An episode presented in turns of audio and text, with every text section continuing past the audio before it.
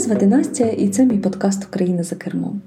Але так як подорожі зараз трошечки не на часі через е, війну, через російську агресію, от, то я вирішила трохи переформатувати е, свій подкаст. І сьогодні будуть байки, історичні байки про про мій улюблений travel напрямок це Херсонська область. Ну, як байки, це е, правдиві історії, просто я спробую розказати їх е, цікаво і не нудно. Ну, я маю надію, що в мене це вийде. От, якщо вам подобається такий формат, то дайте знати. Там я не знаю на якій платформі ви слухаєте цей подкаст, YouTube чи може якийсь ем, Apple подкаст.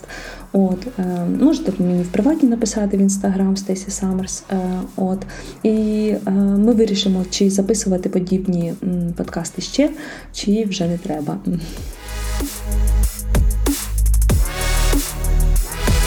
Так от, Херсонщина це просто неймовірний напрямок для подорожей, тому що тут є все: від моря до рожевих е, озер, від пустелі до гейзерів. Єдине, що завжди мене дратувало, те, що дуже часто так званий початок історії всього півдня і Херсонщини, зокрема, пов'язують з приходом сюди Російської імперії. Типу прибули сюди росіяни, збудували міста, заводи, а до цього на цій землі, наче не було нічого, тільки дике поле без цивілізації. Тому сьогоднішнім подкастом я хочу розвіяти той міф. І треба розуміти, що не можна пов'язувати всю історію Херсонщини тільки з останніми століттями, та ще й з імперією, яка прийшла і завоювала ці місця, з імперією, яка значно відставала в розвитку від місць, які завоювала, яка нав'язала свою культуру поверх того, що було вже.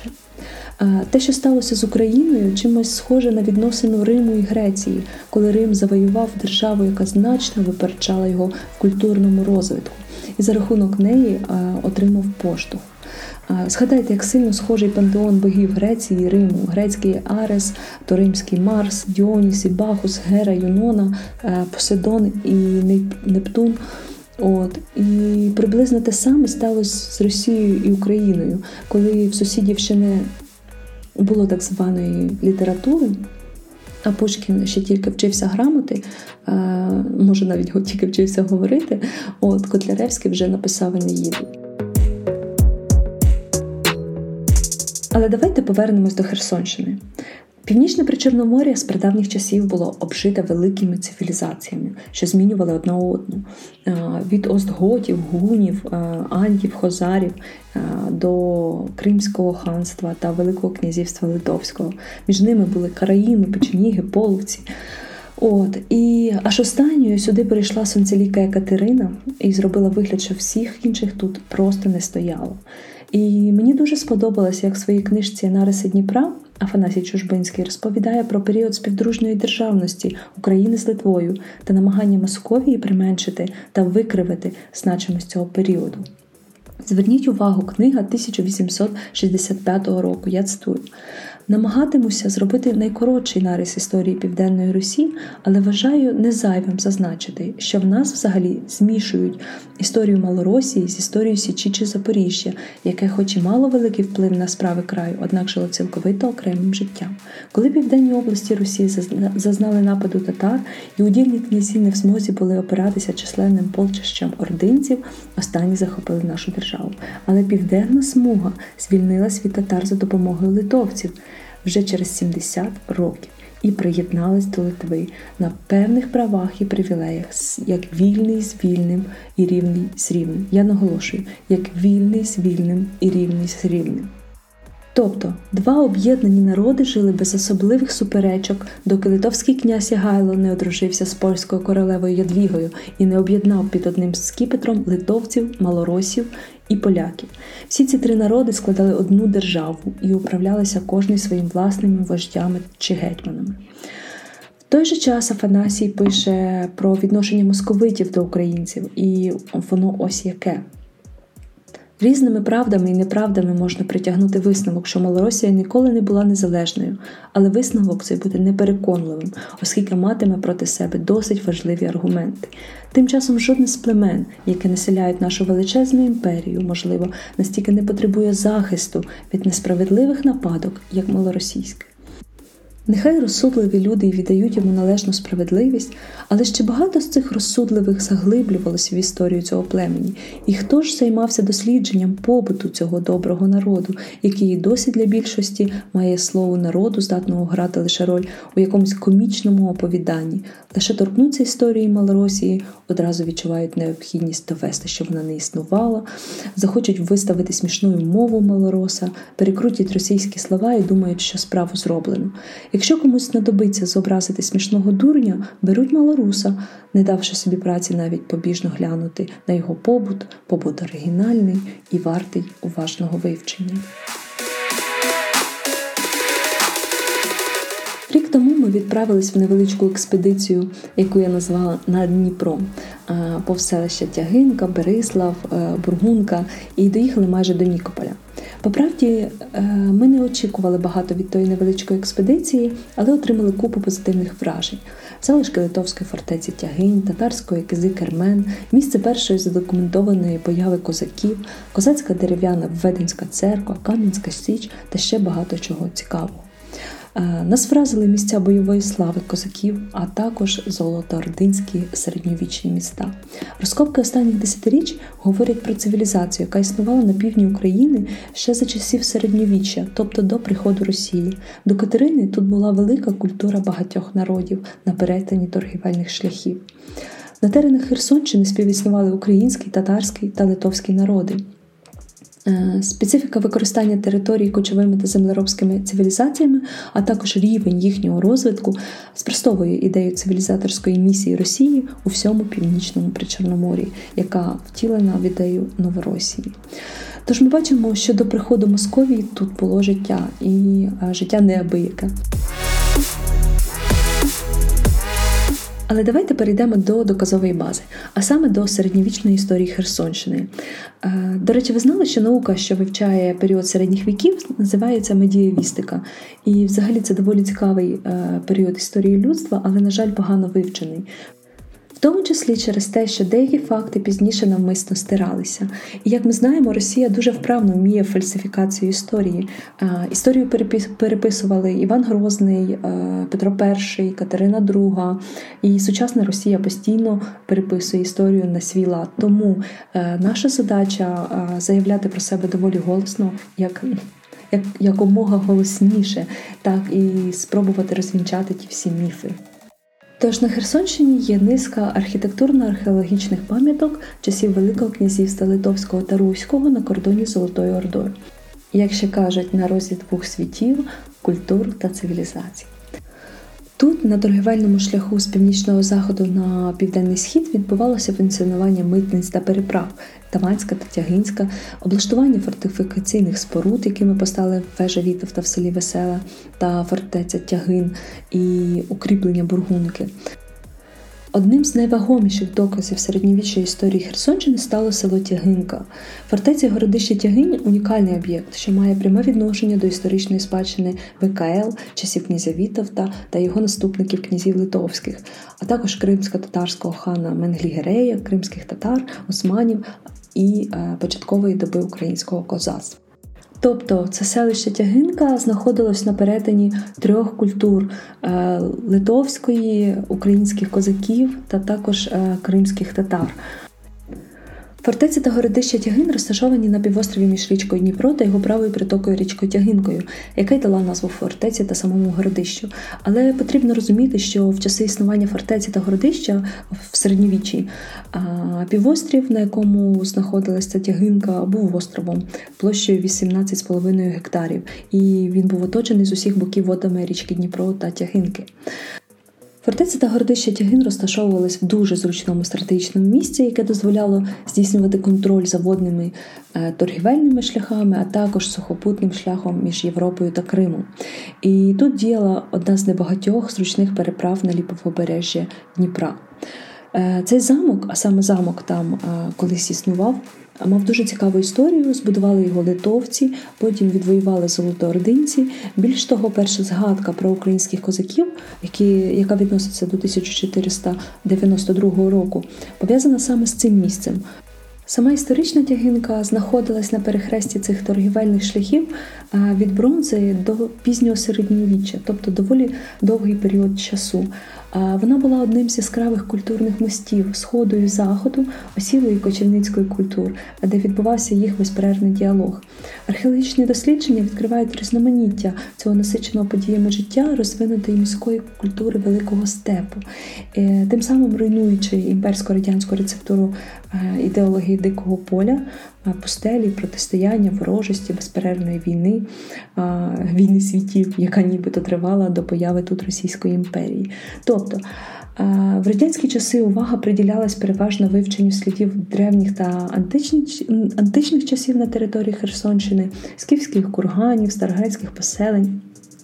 Проте середньовічна частина, середньовічна історія півдня України замовчувалась і вважалось, що в ті часи тут не було значимих поселень, а були лише дикі степи, де виписалась худобу, виписалась худоба кочівників.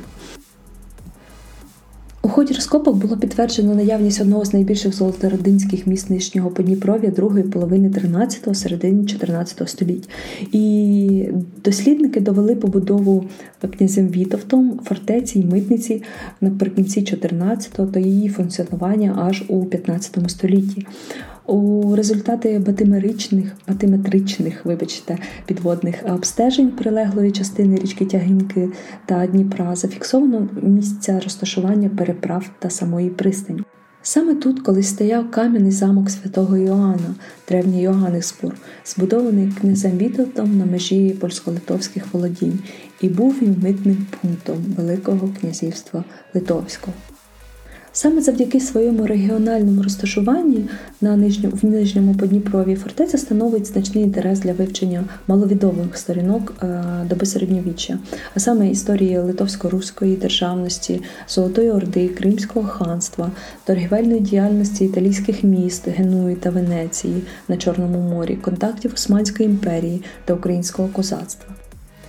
За типом побудови мурів та плануванням внутрішнього простору Тягинська фортеця була дещо схожа з литовським Тракайським замком, а деякі елементи планування системи будівництва мурів мають також аналогії з генуезькими фортецями Північного Причорноморя того часу, таких як Судакська фортеця. Історичних свідчень про тягін небагато. Князь Мишицький у своїй історії о запорожських казаках пише, що місто на річці Тягинць е, побудоване там від давніх німецьких народів бувших франків. Франками тоді називали генуезців, які ще наприкінці 13 століття почали займати портові міста Криму, а з другої половини 14-го і північного Причорноморя та Приазов'я. У 1993 році на городищі знайдені срібні генуезькі монети Аспри, карбовані монетним двором міста Кафель. Це 1418-475 роки. Тягінці вело торгівлю чимало генуезьких купців. Зайняли вони це місце чи будували наново, нам невідомо, але очевидно, що відбувалося це за згодою або разом із ставленниками Золотої Орди.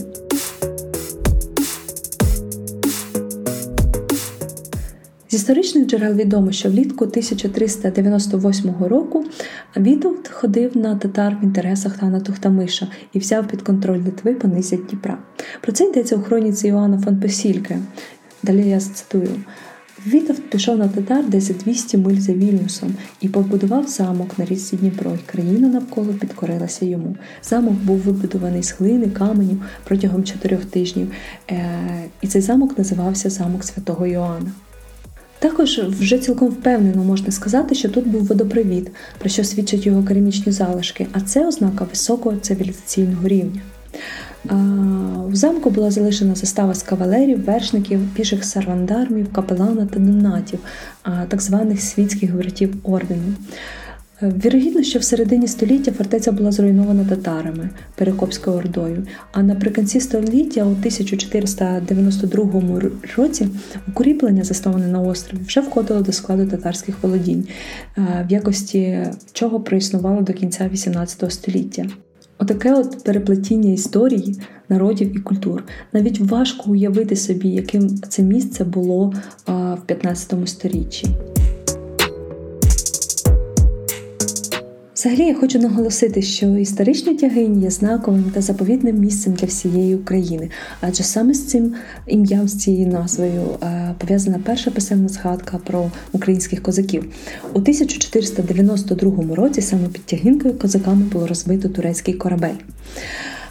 І перша згадка це лист відповідь Великого князя Литовського Олександра до кримського хана Менглігірея. Тож я цитую. Писав до нас у ярлику своєму, нагадує Олександр, що наші люди, канівці і черкасці, прийшовши по Дніпру та під тягинею корабель твій розбили.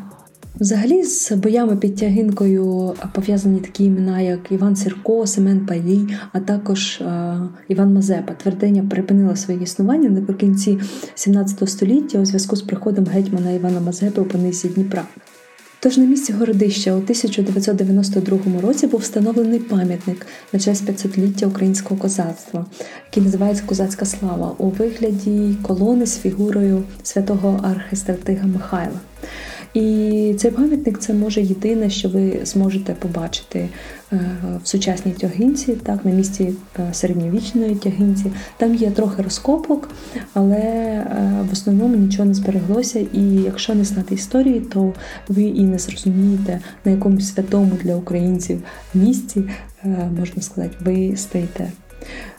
Фрагменти стін фортеці збереглися трошечки на березі біля старого мосту. От і все.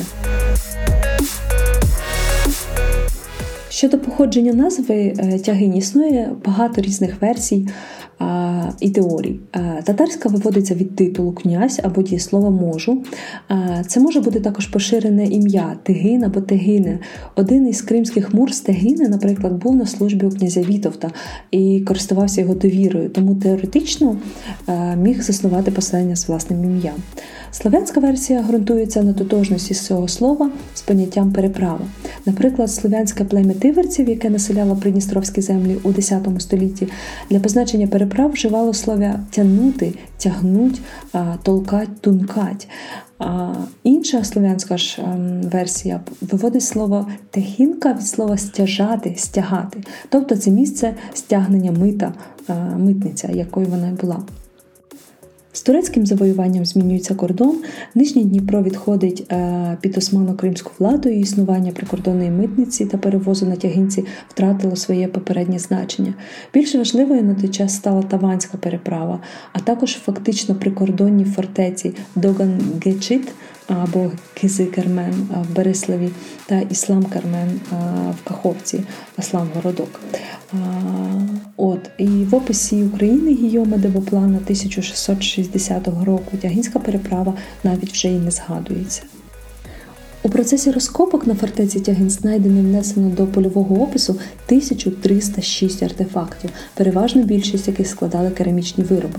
Надзвичайно важливими вчені вважають знайдені речі литовської матеріальної культури, накладки на шкіряні гаманці, арбалети, болти, елементи прикрас, що засвідчують перебування вихідців з Литви на території фортеці.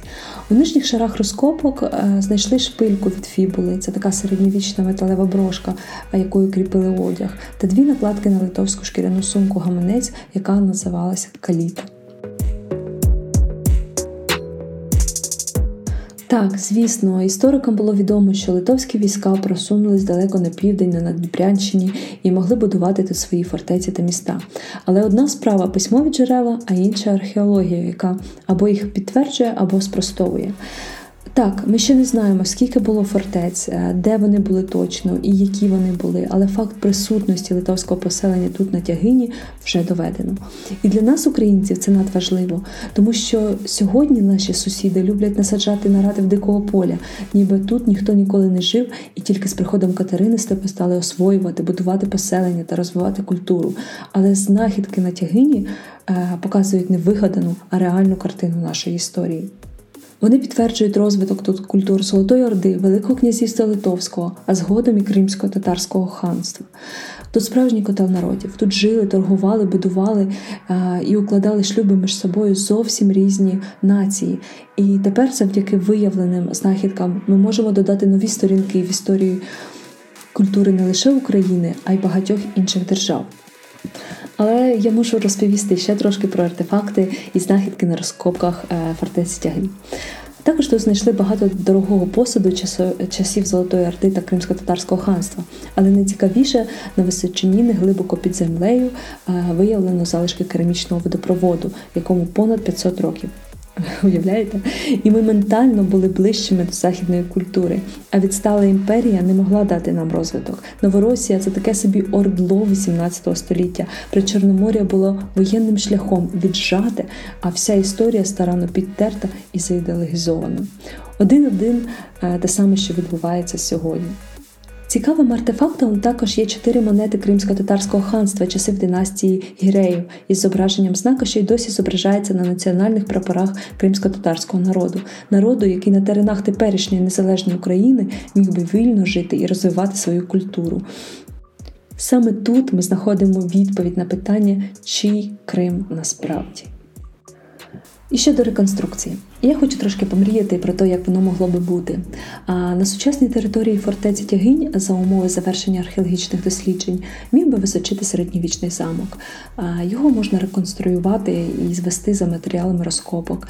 Тут могли би бути побудовані і інші цікаві об'єкти міської інфраструктури середньовічного міста, пов'язані з кримсько-татарською культурою. Так, сьогодні це місце знаходиться під окупацією, і мені дуже страшно уявити, що там залишиться після того, як е, росіяни підуть звідти, але все ж таки вони підуть. І це все варто зробити для того, щоб середньостатистичний турист міг оцінити масштаби і значення знахідки, і побачити на власні очі, якою фортеця тягинь була колись, тому що одне слово прочитати щось там, побачити через букви, а інше е, побачити це на власні очі. Є купа прикладів подібних реконструкцій за кордоном. Та навіть в Україні є парк Київська Русь, це відтворення древнього Києва 5-8 століття, саме дитинця Києва, історичної частини Града Володимира, от е, в масштабі один до одного одного. Просто треба зрозуміти, що історію потрібно берегти незалежно від того, які народи її творили: українці, поляки, горці, німці, молдавани, татари чи хтось інший. Тепер це наша історія. З огляду на значення фортеці Тягин в історії України та Литви пам'ятка набуває не лише національного, а й міжнародного значення. Це місце переплетіння історичних шляхів цивілізації народів Балтії, тюркських народів, а також України.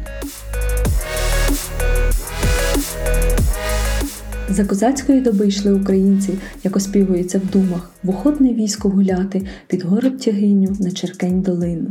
Потім вони збиралися разом там на розкопки. Сьогодні сучасні козаки відвоюють нашу землю у Московії саме у тих краях. Тож Тягинський історичний пул зміцнюється з кожним днем. А з вами був подкаст Україна за кермом і я його ведуча Настя. Сподіваюсь, такий формат вам сподобався. Якщо ні, дайте знати. Якщо так, теж круто було б почути ваш фідбек. І вивчайте історію своєї країни, бо вона крута.